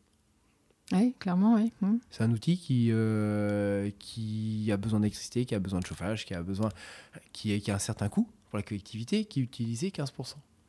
À aujourd'hui, combien de- d'associations, d'entreprises, de, je sais pas, de, de- de- gens qui ont envie de faire quelque chose auraient besoin de lieux pour pouvoir travailler Est-ce que euh, demain, l'école peut pas devenir un tiers-lieu? Mhm. et de ce tiers-lieu-là, avec euh, ce que vont amener ces personnes-là, on n'est pas capable d'apporter quelque chose de plus à nos élèves. Ça peut être des loisirs, mais ça peut être aussi de l'apprentissage sur certaines choses. Et demain, de pouvoir créer, commencer à créer des liens sur lesquels, en fait, euh, les, les élèves vont, vont avoir la capacité de pouvoir euh, bah, apprendre de nouvelles choses, de pouvoir et tester de nouvelles choses, de pouvoir... Et de pouvoir créer des liens. On parle toujours des, des personnes âgées qui sont, Mhm. euh, qui sont à la marge, euh, dont on s'occupe pas, qui sont seuls chez eux. Bah, Aujourd'hui, on prend les écoles. euh, la plupart du temps, il y a, y a plein de places. Mhm. Il y a la possibilité d'accueillir. Ce sont des lieux qui ont tout ce qu'il faut en termes de, de moyens pour accueillir des gens handicapés, pas handicapés. Et plutôt que de, de vouloir séparer et de mettre tout le monde à différents endroits, Et de recréer des structures, etc. ouais. est-ce qu'on n'est pas capable d'utiliser déjà les structures qu'on a et de se dire, bah, à un moment, si je fais venir des associations, si euh, aujourd'hui bah, j'ai mes élèves, est-ce que ça ne peut pas apporter quelque chose à quelqu'un d'autre? Et si on commence à réfléchir comme ça, bah, clairement, il y a pas mal de choses qu'on pourrait faire. Mhm. Et le but, c'est ça, c'est de se dire aujourd'hui, j'ai quelque chose qui est capable, qui a une, une vraie valeur, que ce soit un site, que ce soit un produit, comment je peux optimiser euh, ce produit-là, le rendre le plus efficient possible et d'offrir une solution qui soit la plus personnalisée possible euh, en euh, arrêtant de vouloir vendre toujours euh, plus et Plus, plus, plus, plus. Mhm. L'avantage, c'est que l'entreprise, enfin, je connais aucune entreprise qui dit qu'elle fait pas de la qualité. Mhm. Et on est bien conscient qu'il y a plein d'entreprises qui font vraiment pas de la qualité. Donc, à un moment, qu'est-ce qui fait que euh, ces personnes pensent qu'elles font cette qualité-là et qu'est-ce qui, fait que d'autres font une, qualité bien autre Souvent, c'est pas le produit qu'ils utilisent ou la, toute la matière première qu'ils vont avoir. Souvent, c'est leur savoir-faire. Souvent, c'est des compétences qui en interne. Et se dire qu'à un moment, on va travailler pour développer ces, euh, euh, ce savoir-faire, travailler pour créer une vraie valeur propre à l'entreprise euh, au travers de la formation, au travers d'équipes qui, sont, euh, qui vont être plus à l'écoute du client, au travers d'équipes qui vont pouvoir euh, plus se développer en interne, personnellement. Et comment demain, je ne peux pas valoriser ça Comment demain, ça ne peut pas faire partie de ma facture? Ouais. L'exemple tout bête, c'est quand je dis ça, c'est je prends mon plombier. Il vient chez moi, il répare, j'ai une fuite, il vient chez moi, il met 6 heures, il me dit que c'est 600 euros. J'ai le même plombier qui vient pour la même fuite, qui est, qui est bénigne, qui met 5 minutes, qui me demande le même prix, je me dis, putain, 600 euros pour 5 minutes, le mec, il exagère. Et si je reprends, l'autre, il, m'a perdu euh, la fuite. Je, ça n'a pas arrêté de fuir pendant qu'il était là. Le gars, il a passé son temps à. En fait, il savait pas, il savait pas comment réparer les. Moi, ça m'a pris une journée complète. Hmm. Euh, réellement, le gars qui était en 5 minutes, c'est lui qui avait un vrai savoir-faire. et C'est lui qui m'a qui m'a sauvé ma journée. Si le gars, je lui dis qu'il, euh, que, que je suis, on se donne rendez-vous à 8h, à 8h05, il est parti, j'ai ma journée derrière moi, Hmm. je suis tranquille. L'autre, il vient, il devait venir à 8h, il vient à 10h, il reste jusqu'à 16h. Ma journée, elle est perdue. Et je l'ai vécu hier avec une livraison. J'avais rendez-vous entre 8h et midi. euh, et le gars. Donc, je me bloque ma demi-journée. Il m'appelle, bah, je vais vous livrer entre midi et 14h30. Hmm. Euh, désolé, je suis plus là. Je fais quoi? Et là, en termes de gêne, de perte de temps, Ouais. c'est juste. Et en fait, on n'arrive pas à valoriser ce qui fait que alors, le, on est toujours sur un facteur temps. Quelqu'un qui va Ouais. mettre plus de temps, on se dit, bah, c'est normal qu'on la- paye plus. C'est la mesure aujourd'hui, c'est le- repère, quoi. Alors que le- notre, notre vraie recherche derrière, c'est d'avoir. C'est la valeur. Aujourd'hui, on n'a plus le temps.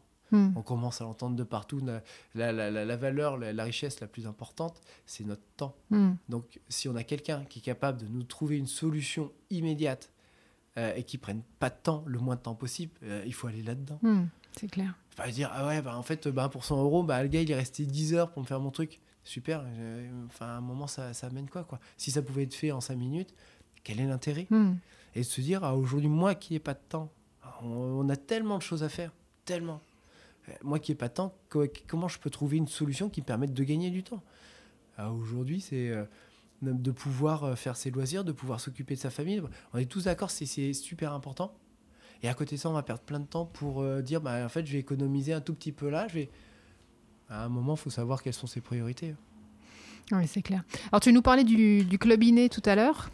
Euh, c'est quoi? Ça, c'est... T'es, vice-président du club, c'est ça? Oui, euh, j'ai été, j'ai par- fait partie, en tant que président du, du CJD de Branche, j'ai fait partie des fondateurs de ce club euh, qui était euh, le club INE. INE, c'était euh, l'Institut normand des, des nouvelles économies. Et ça a été créé avec, à l'époque, c'était Réseau Grande qui, a, qui était sur économie circulaire, qui a fermé. On a monté ça avec la CCI Mhm. de Rouen, avec l'adresse qui est spécialisée dans l'économie sociale et solidaire Mhm.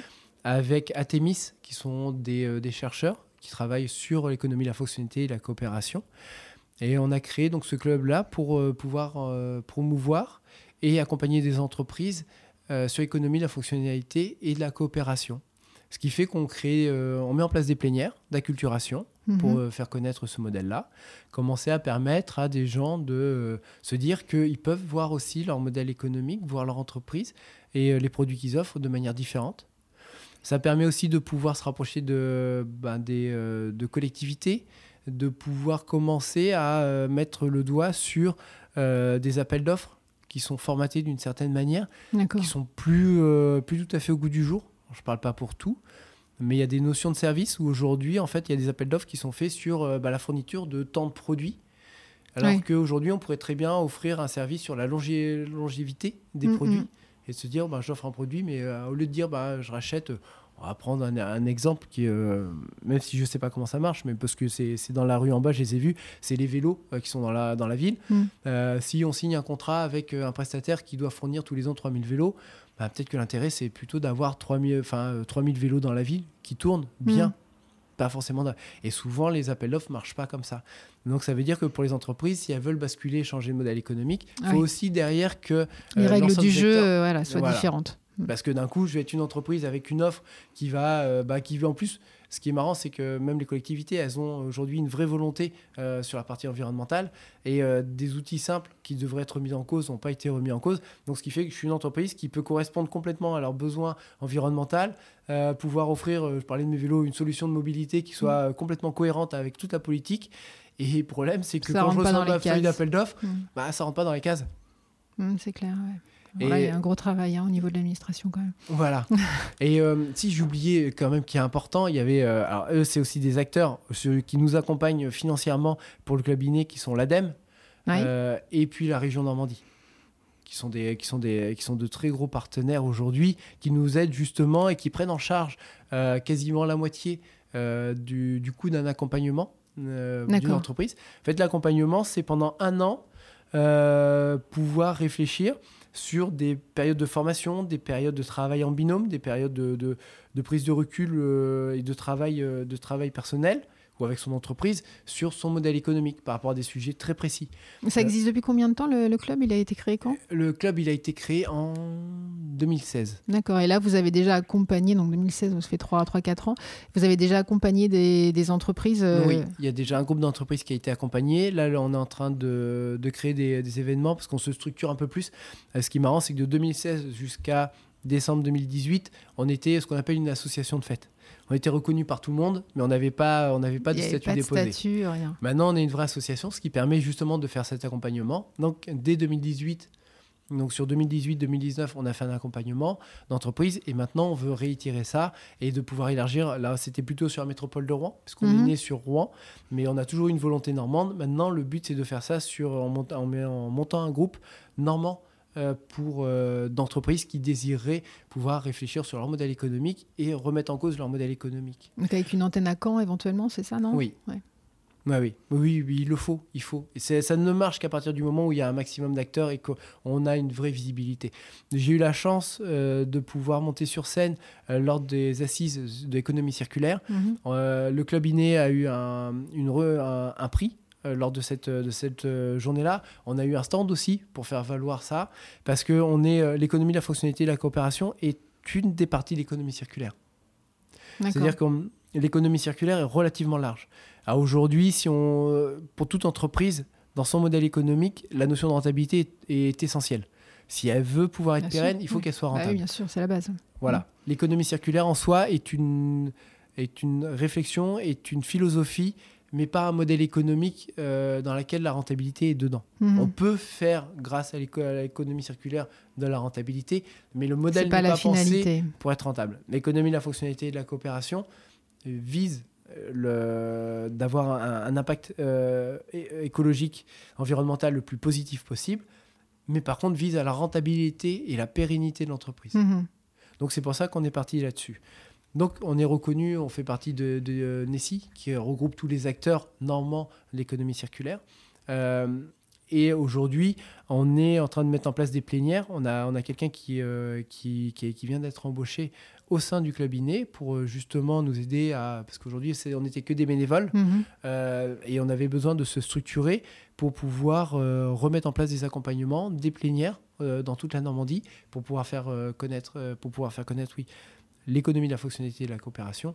Et derrière, ben, cet accompagnement, euh, montrer aux gens quel est l'intérêt euh, pour l'entreprise. Parce que clairement, c'est euh, pas de dire ce que vous faisiez, ben, vous arrêtez et puis on bascule. C'est de se dire à aujourd'hui, par rapport à ce que vous faisiez, ben, il y a d'autres possibilités de faire évoluer votre entreprise et d'un coup de pouvoir accompagner cette entreprise dans cette réflexion-là. Mhm.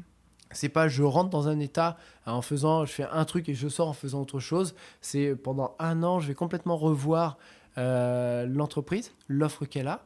Euh, parce que c'est toujours pareil, c'est l'histoire de dire, bah, en fait, qu'est-ce que, qu'est-ce que je vends? C'est quoi mon discours euh, commercial? Mhm. Souvent, on vend, on vend du rêve.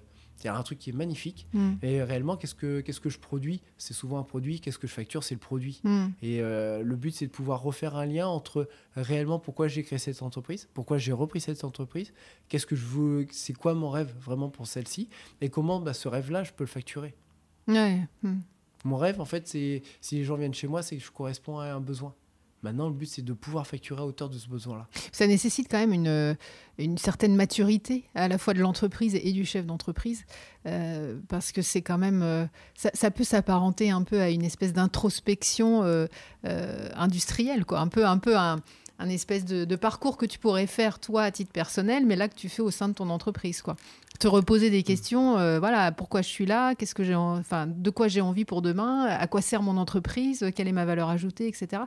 C'est pas, je pense que c'est c'est pas des questions que tout le monde a forcément euh, ou envie de se poser ou est en capacité de se poser, quoi. Alors, ouais, la, la- la- la dernière, c'est ça. En fait, souvent, on n'est pas en capacité de se poser. Si je prends mon exemple où euh, pourtant je, je passe du temps à regarder un peu ce qui se passe à droite à gauche, de réfléchir sur. Alors, il a quand même fallu euh, des personnes autour de moi euh, qui, pour que je puisse prendre du recul par rapport à mon propre métier. C'est certaines Ouais. choses que je peux voir chez les autres, dire bah tiens, ça serait bien. En fait, on se rend pas compte qu'on est, euh, on est, très mauvais pour se, pour se pouvoir se, se ouais. juger soi-même. non pas dans le mauvais sens, mais juste se dire je, j'en suis où aujourd'hui? Et si je prends un peu de recul, qu'est-ce que je pourrais faire? Et on n'a on pas cette capacité-là. Mm. Ce qui est marrant, c'est qu'en fait, quand on fait l'accompagnement, la première chose que l'on fait, c'est un sas, euh, c'est, euh, c'est ce qu'on appelle un sas de déformation. Mm. Donc, c'est de se dire, en fait, je prends tout ce que je fais et maintenant, bah, je redéstructure tout. Je, je, je reprends mon modèle, je le casse complètement. Et en fait, je vais commencer à réfléchir sur c'est- quoi l'essence même Mm. C'est quoi la petite flamme qui a, qui a allumé tout ça Et euh, réellement, à quoi je voulais, euh, je voulais répondre? Ça peut faire mal, non? Ça peut faire très mal. Ça peut faire très très mal parce que des fois on se rend compte qu'on n'est plus du tout dans ce, ce, ce qu'on voulait faire. Ouais. Mais c'est ce qui est génial, c'est que d'un coup, euh, il y a des choses qu'on va faire de façon instinctive, qui sont de vraies pépites et Mhm. qui sont en fait que tu tu, tu vas pas tu, tu vas pas les chercher, tu vas pas les développer parce que bah, ton métier, euh, quand tu as, pris, euh, quand as créé cette entreprise ou quand tu as repris cette entreprise, elle a, euh, j'ai une bêtise, elle a toujours fait de la charpente, bah, tu vas faire de la charpente. Mais peut-être que derrière, pour- pourquoi tu as repris cette entreprise de charpente? C'était quoi ton but Mm. Et derrière, euh, comment ce, ce qui a fait que tu as repris ça, euh, comment est-ce que tu vas pouvoir euh, créer une solution qui va te permettre de, de vendre ce qui a fait que tu as repris ça? Si ton but c'est juste de faire des, des toits, ok, tu as une entreprise, mais même quelque part faire des toits, pourquoi faire ça quoi? Mm. Et là, là, du coup, sur les, les premières entreprises que vous avez accompagnées, vous avez déjà des, du, du recul, euh, des, des retours des chefs d'entreprise qui ont suivi la formation. C'est positif, c'est compliqué, ça leur a changé la vie? Ça a changé la vie Ouais. de tout le monde, ça c'est clair. On, a, on, on- on ressort différent parce qu'on a, on a, on a- il y a eu cette prise de recul, donc ça, ça change forcément la vie. Euh, après sur la, sur la mise en place, en fait, on est tous à des stades différents. euh, parce qu'il y, a- il y a des contextes euh, généraux qui font que malgré tout une transformation ça demande ça peut demander des moyens financiers Mhm. ça peut demander du temps. Donc euh, on sait que ça permet de mettre une, une feuille de route qui est claire, de pouvoir y aller. Il y, en a pour qui ça a été, euh, ça a été immédiat. Il y a une vraie prise de conscience. Il, y a, Jérémy Baca qui a, repris, qui a repris une entreprise qui faisait du ravalement de façade Mhm.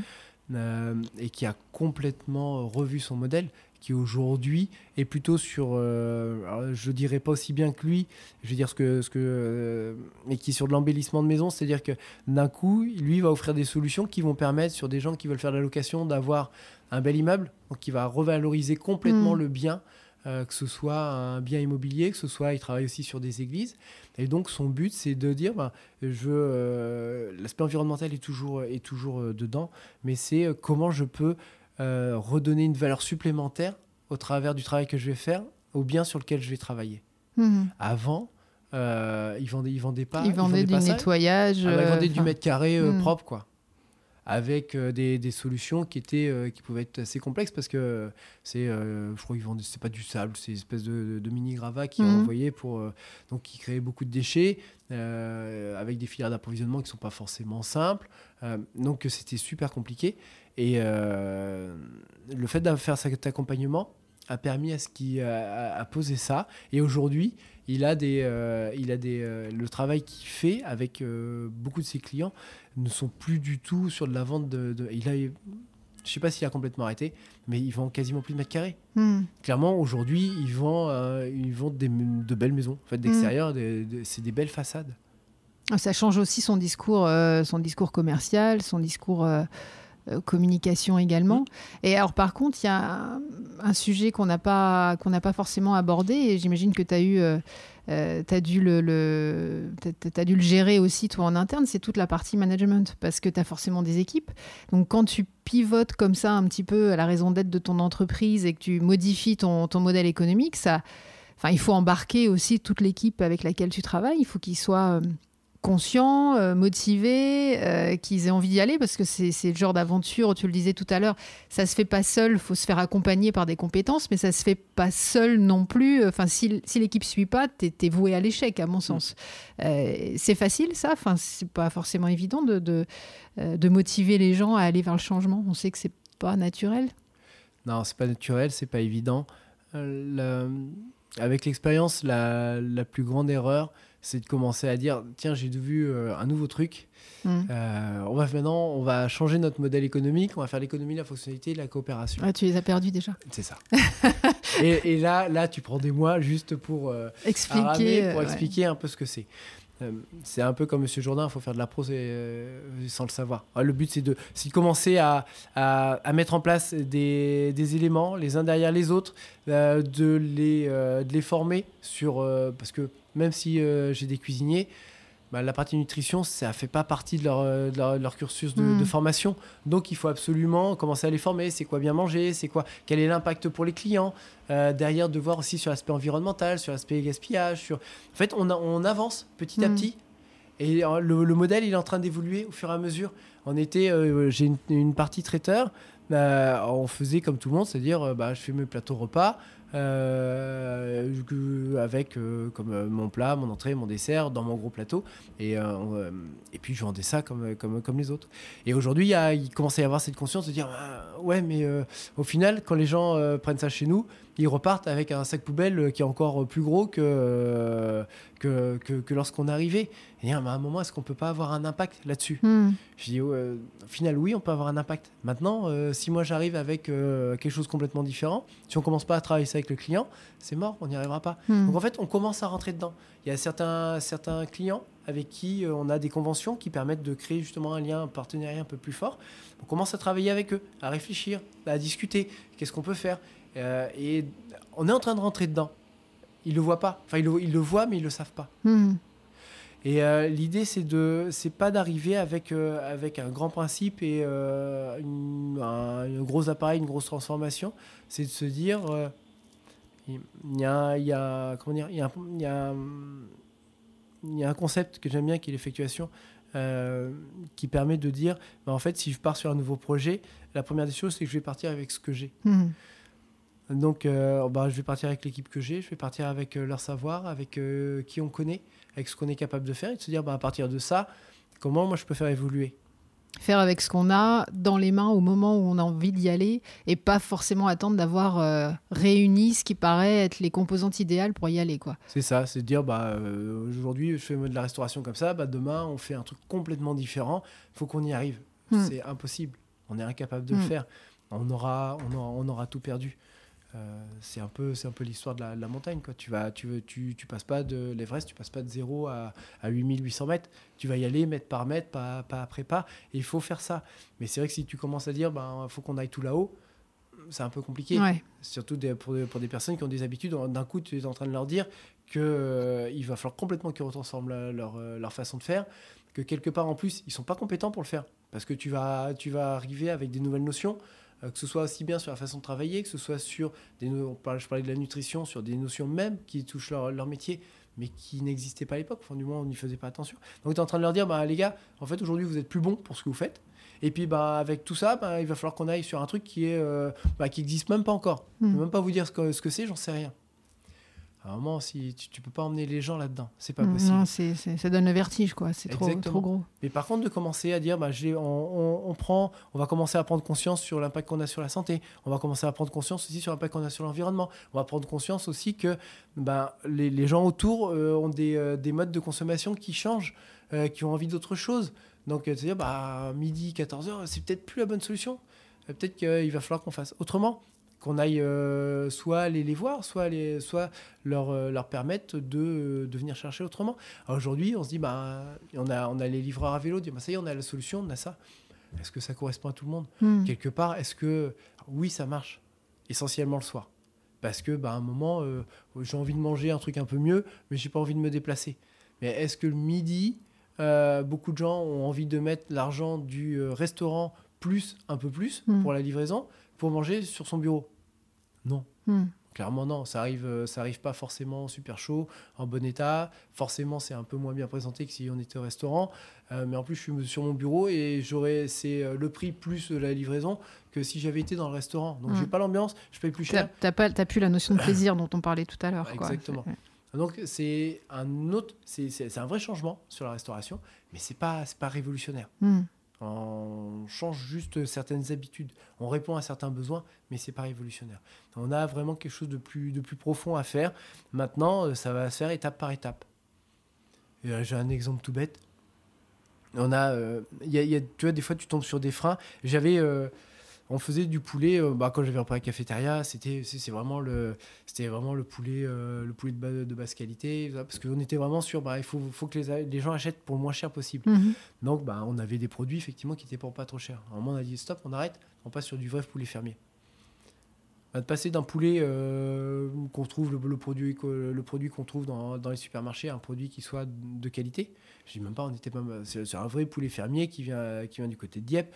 Donc euh, c'est pas le truc. euh, c'est- Enfin je veux dire, je, je, je, prône un, un bon produit, un bon Mm. produit. C'est pas C'est truc pas le produit d'exception non plus, voilà, quoi, mais c'est le bon produit. est en train de vendre, mais juste un, un bon produit. Ben, il m'a fallu six mois. Six mois pour que les gens euh, prennent l'habitude de plus avoir ce poulet euh, où, euh, qu'on trouve tellement partout où ben, à peine tu secoues toute la viande elle tombe, Mm. t'as pas besoin de mâcher. Alors, en fait, on retrouvait, là ils sont d'un coup ils sont tombés sur du poulet avec des vraies cuisses qui a couru, donc avec un peu de muscle, euh, Mm. la chair elle se tient, qui est beaucoup moins gras, euh, qui, est, euh, qui en plus gustativement a beaucoup plus de goût Ouais. euh, et qui a pas la même couleur. Un poulet qui a couru, effectivement, il a, il a pas juste, il a un peu plus de, il a plus de muscles, donc un peu plus de sang, donc une viande un petit peu plus rouge. Euh, c'est normal. Mais il a fallu six mois pour que les gens perdent l'habitude d'avoir un poulet euh, de mauvaise qualité pour passer à un poulet de bonne qualité. Alors que sur le coup, tu dis, bah, eh, je, je vous offre. Mais oui, ça paraît logique. Oui, moi j'avais dit, bah, je rogne un petit peu sur, euh, sur mes marges Ouais. pour éviter d'avoir un gap entre l'ancien poulet et le nouveau poulet. Je vous offre un meilleur poulet. Le prix, c'est à peine plus cher. Mm. Euh, donc sur le principe, tu dis ouais, c'est génial. Et, au final, les gens disent ah ben non, mais en fait, euh, je préférais l'autre, Ouais, j'étais habitué ça. à l'autre. J'étais habitué au truc euh, un peu, un peu avec, mo- avec moins de goût, quoi. C'est ça. Et d'un coup, quand les gens prennent conscience d'où vient le poulet, euh, de, d'où venait le poulet, d'où vient le nouveau poulet, de voir derrière les, les- les impacts que ça a, d'un coup, bah, au fur et à mesure, tu répètes, tu répètes, tu répètes, et au bout d'un moment, ça rentre et les gens com- comprennent effectivement que le choix que tu as fait était un bon choix. Mais on est tellement, tellement Mm. perdu sur, ces, euh, sur des, euh, des faut du temps, faut du temps, faut de la persévérance, faut de l'explication. C'est, c'est un long travail, quoi. C'est ça. Mm. Donc c'est valable pour les équipes, c'est valable pour les clients, c'est valable pour tout le monde. Même moi le premier. hein. C'est euh, pourquoi tu fais quelque chose, euh, quelque part le, le principe sur, allez, en 100 pages, tu as lu le principe d'économie de la fonctionnalité et de la coopération. Pourquoi il te faut un an? C'est parce qu'en fait, tu es incapable seul de pouvoir faire pivoter euh, ton modèle. Tu es incapable de prendre assez de recul pour pouvoir, euh, pour pouvoir y aller. Donc il te, faut, euh, il te faut des experts autour de toi Mm. pour t'aider à aller encore plus haut, plus haut, plus haut, plus haut, et de prendre de plus en plus de recul sur euh, la vraie raison d'être de ton entreprise. Et à côté, il te faut aussi des pairs qui ont cette... qui, ont, qui commencent aussi à rentrer dans cette réflexion et qui ont cette, on va dire, entre guillemets, cette innocence, qui vont te permettre justement de te challenger sur des Mhm. choses qui sont basiques chez toi euh, et qui vont complètement te, remettre en question. Des fois, il y a des choses qu'on fait qui sont... euh, en fait, tu, tu sais même pas pourquoi tu le fais. Mm. Ouais, ouais, tu te poses plus la question, quoi. Ça te paraît d'une évidence. Et en fait, euh, quand tu creuses un peu le truc, tu te rends compte que c'est pas si, si malin que ça ou que c'est pas si efficace que ça, quoi. C'est ça, il y avait, moi je me rappelle, c'était une histoire, c'était un grand chef étoilé qui racontait de, qui, euh, qui faisait un, c'était un rôti, et en fait c'était, euh, c'était son rôti à chaque fois il le coupait en deux. En fait il le faisait comme sa grand-mère, qui donc son, son rôti à chaque fois il était coupé en deux, et donc il refaisait pareil que, pareil que sa grand-mère. Puis un jour, journaliste lui demandait bah, pourquoi, pourquoi il faisait comme ça? Il savait pas, il allait voir sa grand-mère, et euh, sa grand-mère lui a expliqué qu'en fait elle coupait le rôti en deux parce que entier rentrait pas dans le four. Mm. Donc euh, lui a pensé que euh, C'était le, le- voilà, et le rôti qui était excellent, il a fait le lien entre le fait qu'il soit coupé en deux et le fait qu'il soit excellent. Sauf qu'en fait, ça, ça, avait aucun lien, quoi. ça avait aucun lien. Ouais. Ça avait aucun lien. Et, et ça, on hérite de ça. Mm. Moi, j'ai repris une entreprise qui existait. Euh, tu hérites de tout, euh, de toutes les compétences, des années de- d'expérience des personnes, des, euh, de ce qui a toujours été fait. Mm. Et souvent, c'est la réponse que j'ai. C'est ben, on a toujours fait On a comme toujours ça. fait comme ça, ouais, c'est ça. C'était, c'était comme ça, alors euh, bah, on a continué, quoi. Ouais. Et aujourd'hui, dès que tu commences à arriver avec de nouvelles idées, souvent tu as un frein parce que bah, avant ça marchait comme ça. Sauf que maintenant, il faut changer. Et soit les choses changent, soit parce qu'il y a un contexte euh, général qui fait que tu as des changements qui viennent, soit parce que simplement, bah, tu commences à te rendre compte que euh, certaines manières qui n'étaient pas graves à l'époque, on ne se rendait pas compte de l'impact qu'on avait. Bah, maintenant, il faut changer. Hmm. Ok, bah écoute, euh, merci beaucoup de toutes ces informations. Je pense qu'on a fait un, bon tour d'horizon de, tes projets et puis aussi de l'économie de la fonctionnalité. On pourrait, on pourrait en parler pendant, pendant des heures. Je pense on aura peut-être l'occasion de refaire de refaire une émission sur, sur un autre thème, peut-être un peu plus précis. Mais en tout cas, c'était vraiment très intéressant. Merci d'être venu, d'être venu ici ce matin. Et puis, je te dis à très, très bientôt pour peut-être un prochain numéro.